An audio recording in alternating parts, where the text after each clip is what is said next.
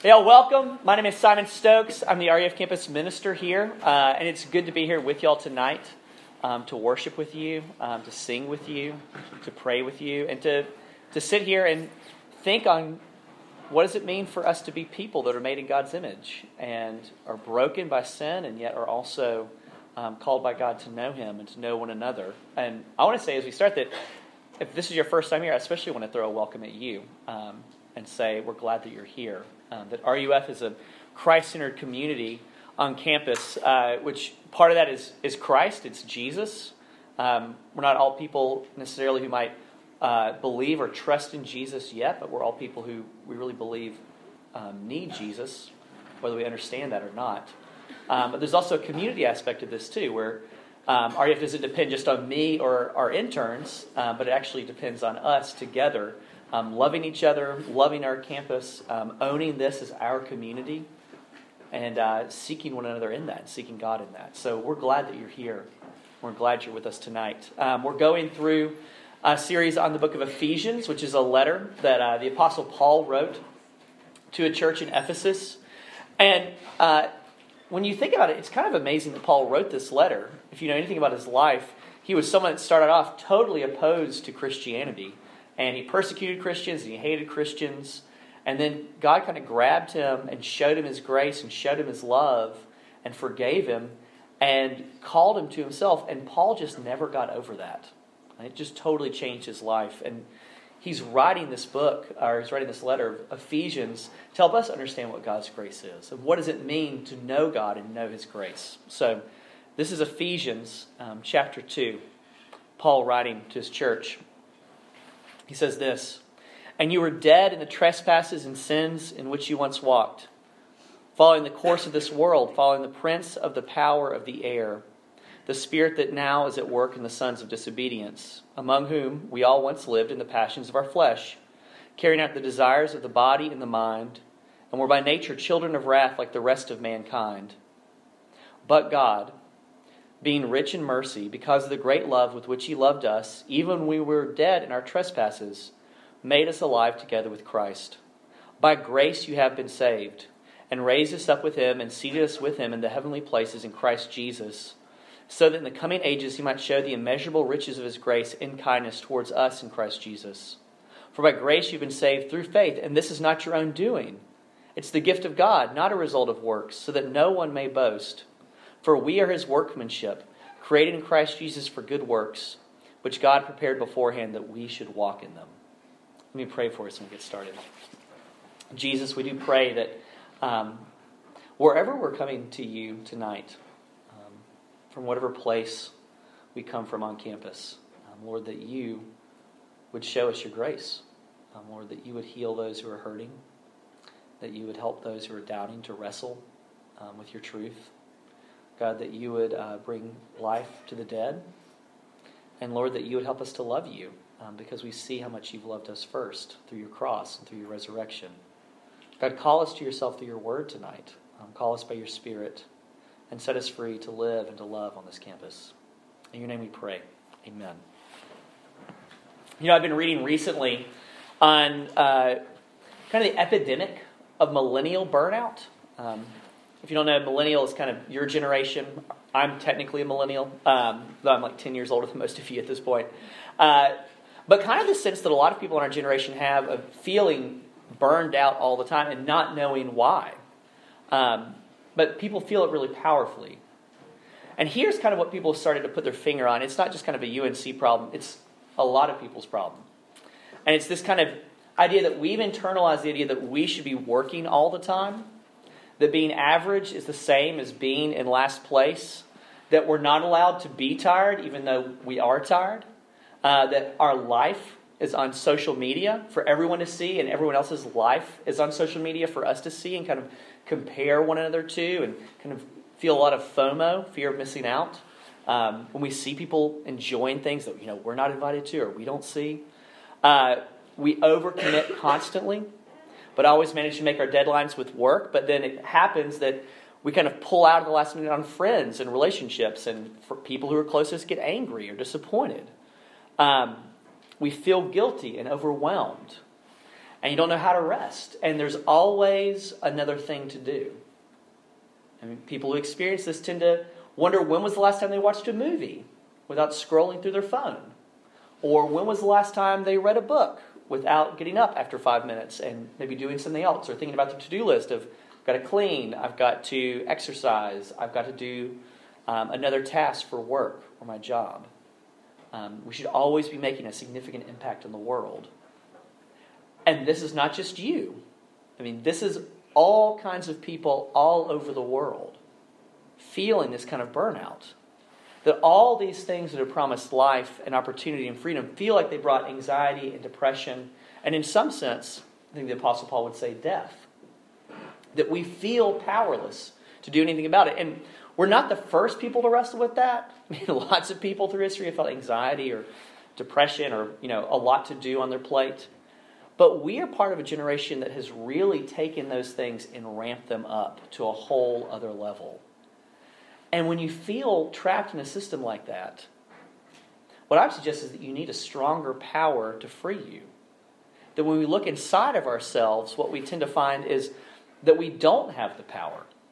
But then when we look outside of ourselves to things like professors or even parents or culture, we find that it's caught in the same system.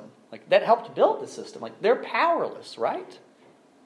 I want you to think about it like this with me. When I was in St. Louis, uh, second St. Louis reference of the night, treat yourself.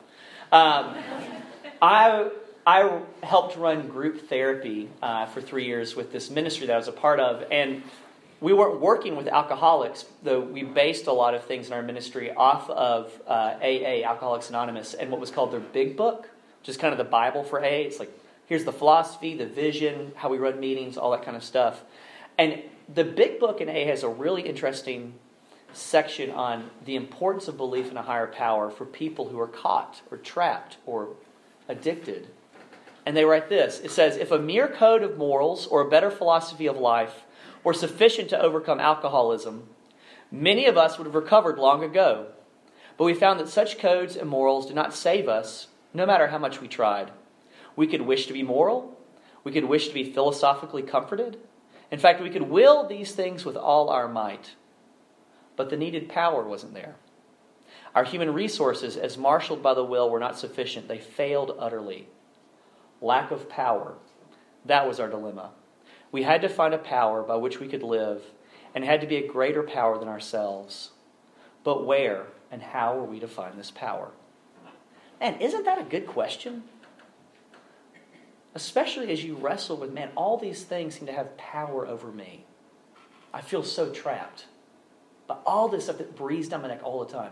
Isn't that a great question? Where do you find the power?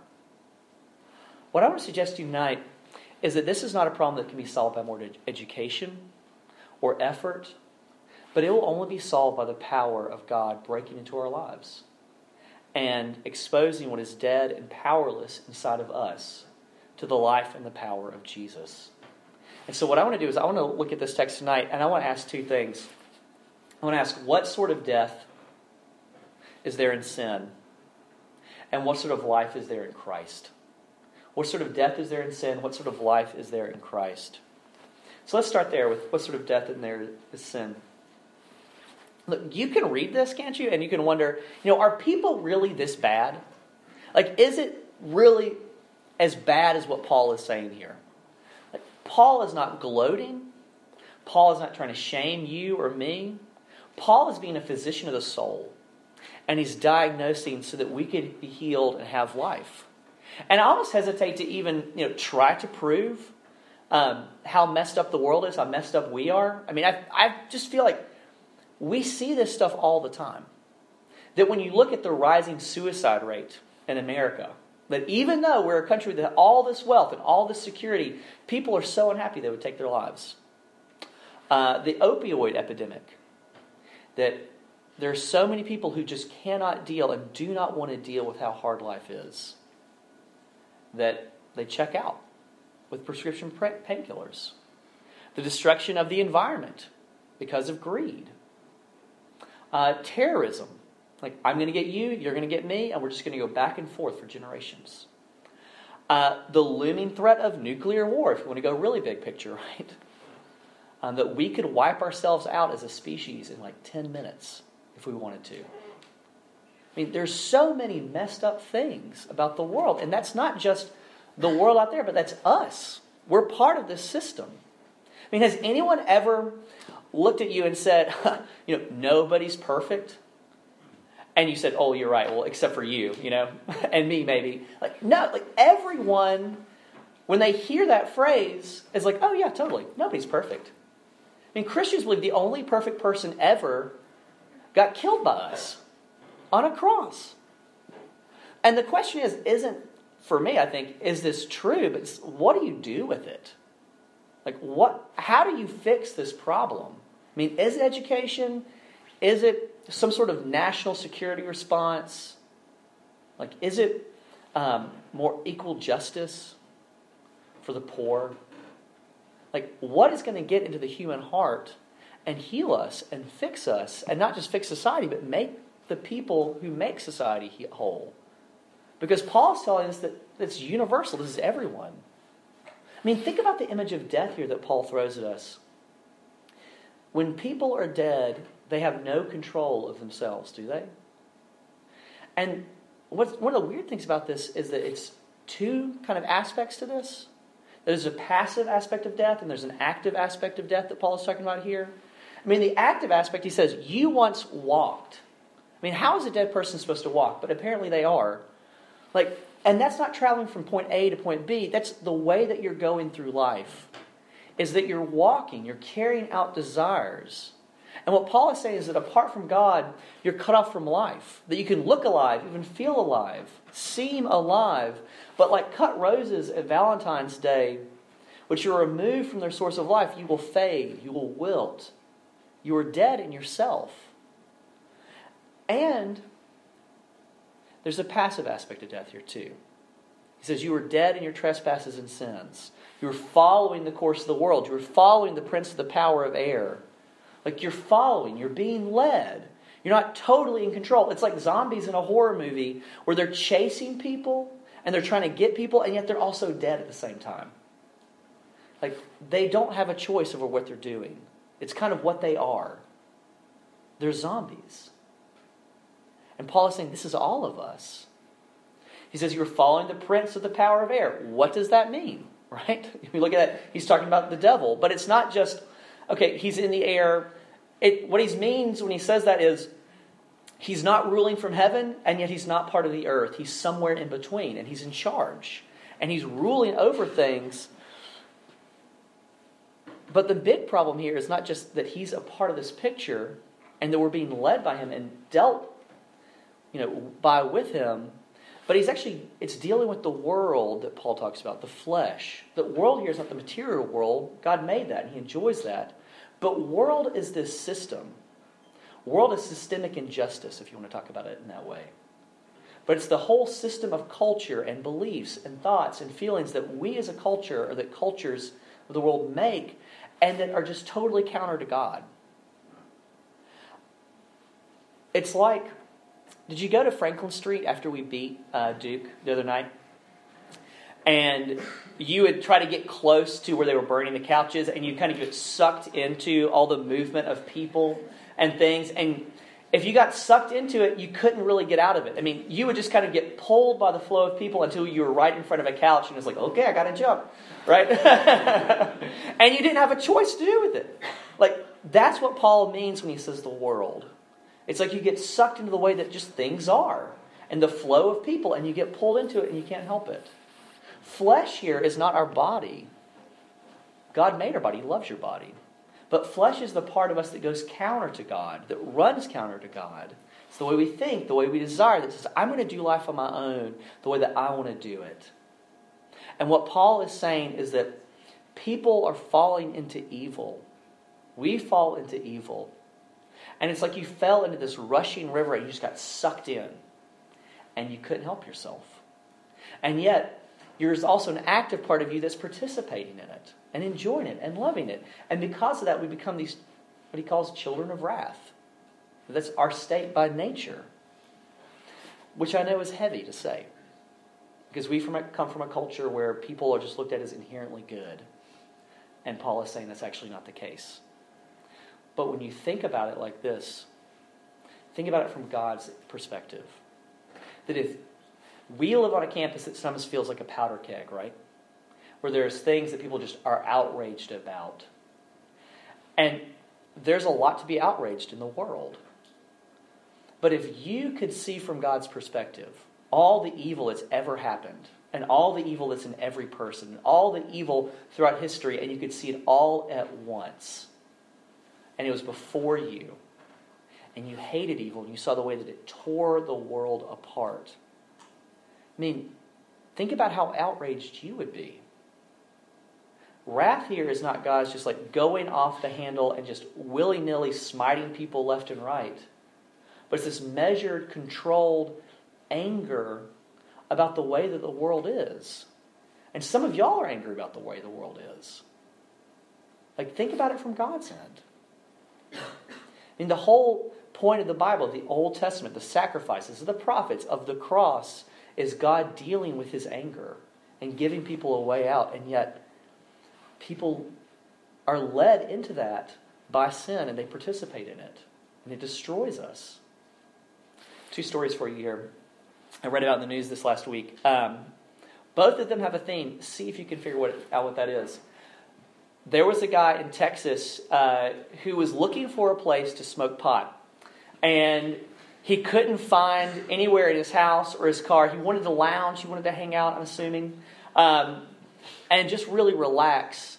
And whatever your perspective on you know that is, he broke into a house in his neighborhood and he thought it was abandoned. He hadn't seen anybody in there in a while. He breaks in and he goes into the house and tries to find like a quiet room by himself where people won't see. And what he finds is there is a live Bengal tiger in a cage surrounded by like meat. Like someone had left it stuff to eat. And they just kind of left it there in the cage. And the guy is so freaked out as he's trespassing in this person's house that he runs out of the house and calls the police and kind of narks on himself. Um, second story a guy named uh, Walter Earl Morrison, 20 years old from Phoenix, Arizona, this last week stole a diamond worth $160,000 and then he traded for $20 worth of pot. Genius, I know. Um, Those stories are kind of funny, but that's, that's a picture of our lives with sin. Is that people, you and I, are made with this incredible, incredible dignity and value and worth, and then we trade that dignity for nothing. We trade it for money. We trade it for sex. We trade it for the illusion of control or power or success. And as we go deeper into the darkness of sin, what we find is not what we wanted, we find a monster We find something worse than a tiger in a cage. And like, it's deadly serious. And part of what this text is asking is, you know, dead people are blind. If we show up this way, how would we know that we're like this? I mean, we think that so many decisions that we make on our own are our decisions, and yet so much of what we're actually doing is because of products that are of forces that are outside of us. If you're here and you know that you're not a Christian or you're other than a Christian, do you recognize this about yourself? Is it starting to break in? The realization that, and this is me. I mean, have you ever hurt someone that you loved? I mean, not on accident, but like, have you ever taken like a verbal knife and just jabbed it in and turned it? And I have. Have you ever done something that you hated? and you swear to yourself, I'm never doing that again. Never, ever again. And then you do it. And you swear to yourself, you're not doing it that again. And then you do it. And you make the same promise, and you do it, and you do it, and you do it, and you do it, and you can't help yourself. I have. But Paul is not saying that this is just you. He's saying it's me, it's us, it's we. And what I want to suggest is that there's freedom in this because it can at least help us to give up on the project of proving that we don't need God. It's freedom to say, This is who I am. I don't have to pretend anymore. And that's a good thing. So, if that is the reality of sin, what do you do with this? Like, what is life in Christ? Look at verse 4 here. But God, being rich in mercy because of the great love with which He loved us, even when we were dead in our trespasses, made us alive together with Christ. By grace you've been saved, and raised us up with Him, and seated us with Him in the heavenly places in Christ Jesus, so that in the coming ages He might show the immeasurable riches of His grace and kindness towards us in Christ Jesus. For by grace you've been saved through faith, and this is not your own doing, it's the gift of God. Look, the main point of all this is not what you and I are like. The main point of this is what God is like. That as dead in sin and trespasses as we are, God just cannot help but jump into the mess. That God has completely, unreservedly, lovingly committed himself to his people. That for some reason, which is rooted in God being God, he's attached himself to us. He's rescued us. He's acted for us. That wrath should come, but God gave us grace. Separation should be ours forever, but God has brought us close. That we should be ruled by the devil in slavery and misery forever. But God has placed above us the rule of the Lord Jesus, who will rule us with joy and peace and love and kindness. And what Paul is saying is the initiative always and completely lies with God. I mean, look at verse 7 here. Why has God shown this grace? Like, why did He love you? So that He could love you. So He can delight in someone who used to be a corpse but is now His bride forever and ever. That God is so good and so powerful that through Jesus He died to bring the dead to life. That's His nature and His character to act this way, that He just can't help Himself. That if we were passive in death, we are passive in life too. Paul says he raised us up, that he's given us something of Christ's life to those who were dead. That he's decided to deal with us exactly like he's dealing with Jesus. That what is true of him is true of us. That if he is alive before God, then we are as well. That if he's exalted before God at his right hand, so are we. That if the Father loves the Son with a white hot passion then He loves you in that way as well. That this is privilege, this is honor, this is security, this is responsibility that come with Christ's death and resurrection for you. And these are not just acts that benefit us, they are acts in which you are included. Look, do you know that if you are one of God's people, that it would be unjust for God to ever punish you for sin? It would be totally unjust for Him to do that. I mean, as guilty and as ashamed as you feel sometimes, that the punishment for your sin has already occurred on the cross. That you are so tied to Jesus through faith that as far as God is concerned, you have already died for your sins. And you have already been raised to life on the third day.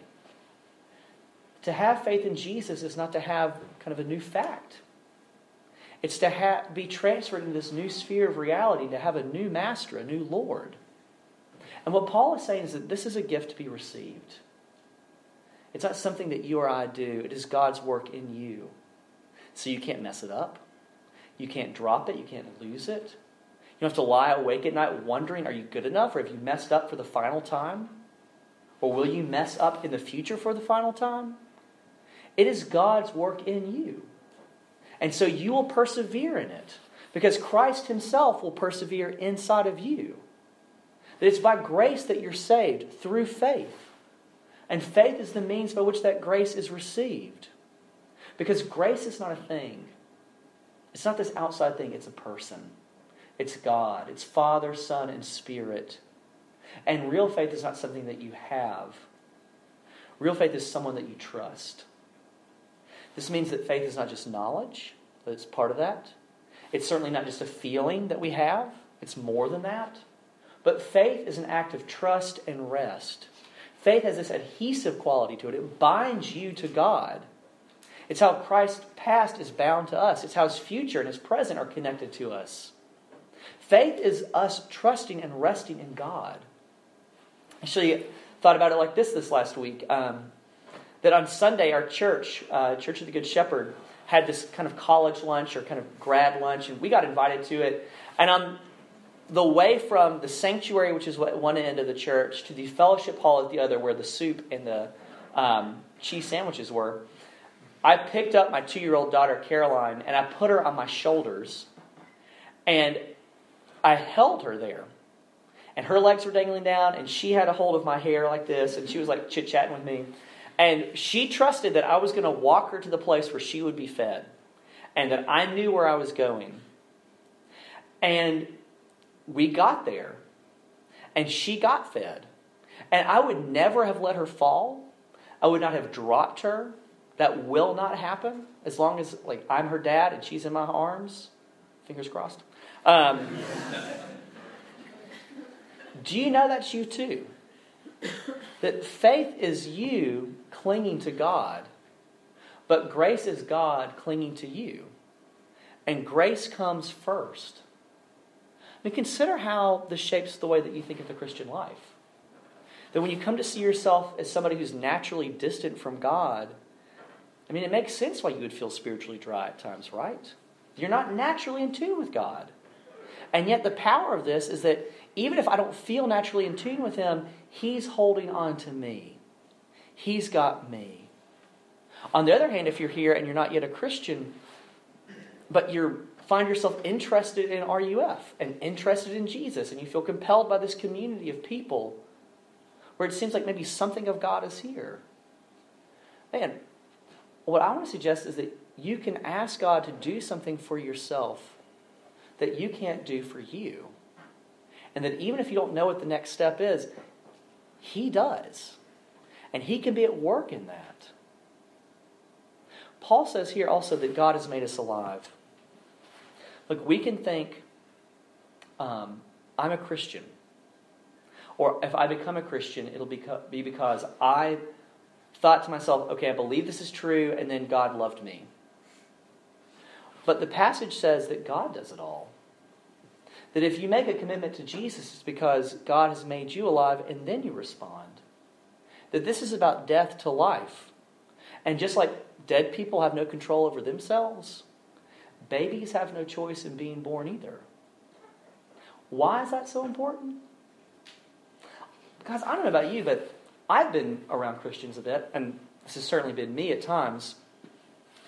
But Christians who feel pretty morally superior, can look down on people who are maybe not as moral as them, and they can say, ugh, like, how could they? Like, don't they know? Don't they want to be good? Don't they know this is like killing them and killing the world? And it's arrogant. It's like this us versus them mentality. But when you see yourself in this passage, I mean, what do you see?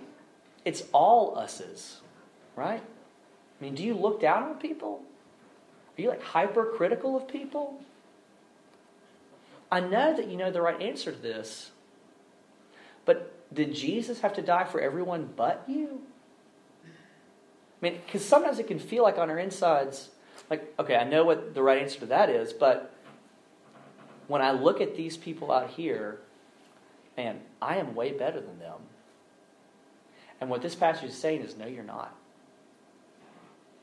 God had to die for you because you were dead in your sins and your trespasses. Do you know what you're saved from? Is maybe the better question. There's a family in Australia uh, this last Christmas, and because Australia is in the southern hemisphere, they were at the beach on Christmas Eve, and they were swimming and they were playing and they were doing what families do when they go to the beach. And the 11 year old daughter is on the shore picking up pretty seashells and she hands uh, two really beautiful seashells that she finds to her dad, who puts them into um, his swim trunks, which has like a mesh short in it and is right there next to his leg. And he gets home and he takes out the seashells and he looks and he sees inside the shells that there's kind of something in there, so he kind of pokes at it. And what it is, is in each shell there's a tiny blue ringed octopus, um, which I didn't know anything about until I read this article. But according to the article and the internet, so obviously this is true, um, has an, each one of those octopuses has enough venom in it to kill 26 adults in just like a few minutes. And so the dad is like, wait, what? Because he recognized what this is. He's Australian, and there's a lot of super dangerous animals down there. So you memorize those animals, especially if you ever go. Um, and so he recognizes what this animal is, and he goes to the hospital just to be sure. And he gets there and gets checked out, and he's okay. He has dodged the bullet. And yet, the person that's reporting this quotes him as saying, um, It's pretty scary to think that I could have been bitten and died in front of my kids on Christmas Eve.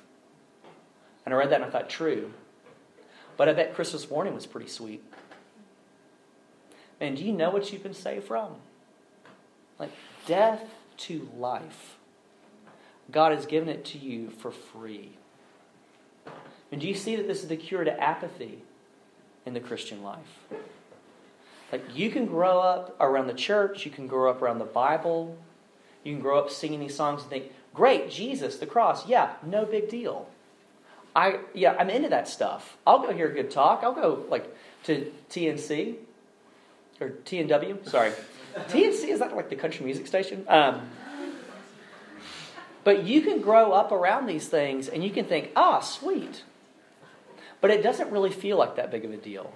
And you're kind of numb to it. You've got other things on your mind. You've got grad school to think about, you've got classes, you've got work. There's a lot of boxes that need to be checked, and there's a lot of stuff that needs to get done. And you may not say it out loud very often, but it kind of feels like God is this helpful, sometimes extra thing that we can do if we have extra time and it's not inconvenient.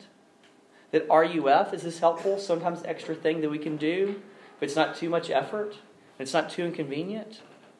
But as soon as something more fun or maybe more pressing or some bigger commitment at times it feels like comes along, then I'm out. And do you know what you're saved from? Are you apathetic? Do you know that you're not just saved from God's wrath, but you're saved to God's life?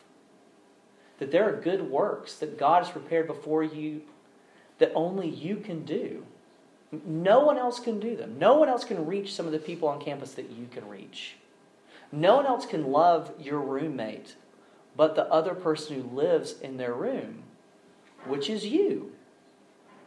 No one can care for all the things on campus that God has called us into.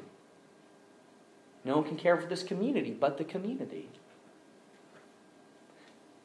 Do you know that you've been called to love and give yourself to the people that God has put in front of you? That God has prepared good works for you to do. And they don't prove that you're worth loving. What they do is they prove that you've been loved. They set you free. God's love sets you free. To care, to do, to reach out to people, to pursue people who are not yet Christians, and to bring them to a place like this where they would actually hear the gospel and maybe be saved. To pursue people who are hurting in your life, and to care for them, and to love them, and to commit to them, and to commit to this community with your time and your talents and your efforts. Because God has given this before you to do good things that are significant and worth your time. Look, everybody here has talents and gifts and abilities. Like, what are they? Use them for the good of God's kingdom. I mean, real talk here for a second. Uh, most of our musicians are graduating in May. We really need people to be musicians and to play music and to lead us in worship. I mean, if you can do that, we need you. Has God given that to you as something that maybe only you can do in this community? Regardless, all of our job is to love and care for the things that God has put in front of us. And to do that because God has loved us and set us free in the gospel. And so, what I do is I want to end with this. There's an interview on uh, Conan O'Brien's new podcast called Conan Needs a Friend. And it's an amazing podcast. You should listen to this. Um, if you're like looking for a podcast to listen to, it's really funny. Conan's just basically talking to other comedians and laughing and telling jokes. Um, but he had an interview with Stephen Colbert. Used to be on the Daily Show, then had the Colbert Show, and now he's um, on late night. And Colbert is telling this story about how he got into comedy. And he said that he was this young guy. He's a philosophy major, then he goes to Northwestern University in Chicago and gets a theater major. And he wanted to be an actor, like an actor actor, like a serious actor who would call himself a thespian without a hint of irony um, when he met you. And he didn't want to just play Hamlet, he wanted to be Hamlet. He wanted his brooding, depressed self to be validated by this occupation and by an audience. And so he's wearing black all the time. He's growing out whatever like little beard he can grow out.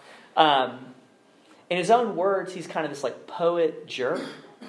And he brooded at people. He was depressed at people. And then when he's in Chicago, he happens onto improv comedy.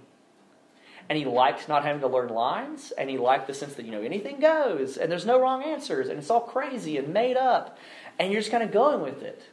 And he had all these plans to be an, a serious trained actor, but then he gets hired by Second City, which is this amazing improv group in Chicago.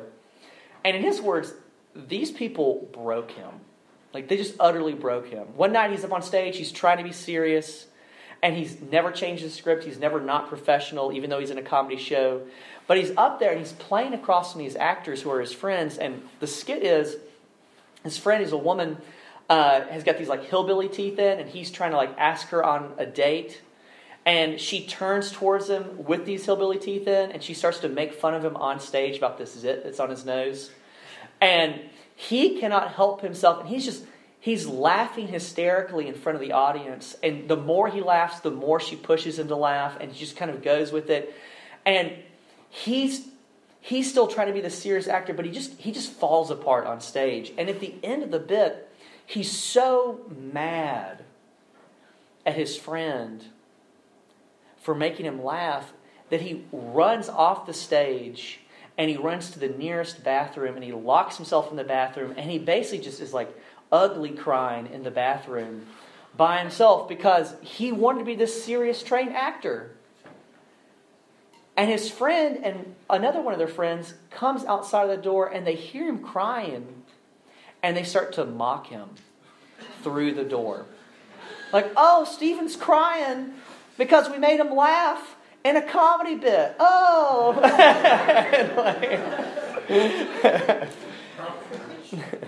and he has this moment where his friends are like loving him and being with him in that. And they're also being so honest with him at the same time, and he sees himself for like a second. He sees what kind of a jerk he's being, and how outrageous and rude he is, and yet how loved he is by his friends. And he says it just utterly breaks him. I mean, he came out of that bathroom transformed.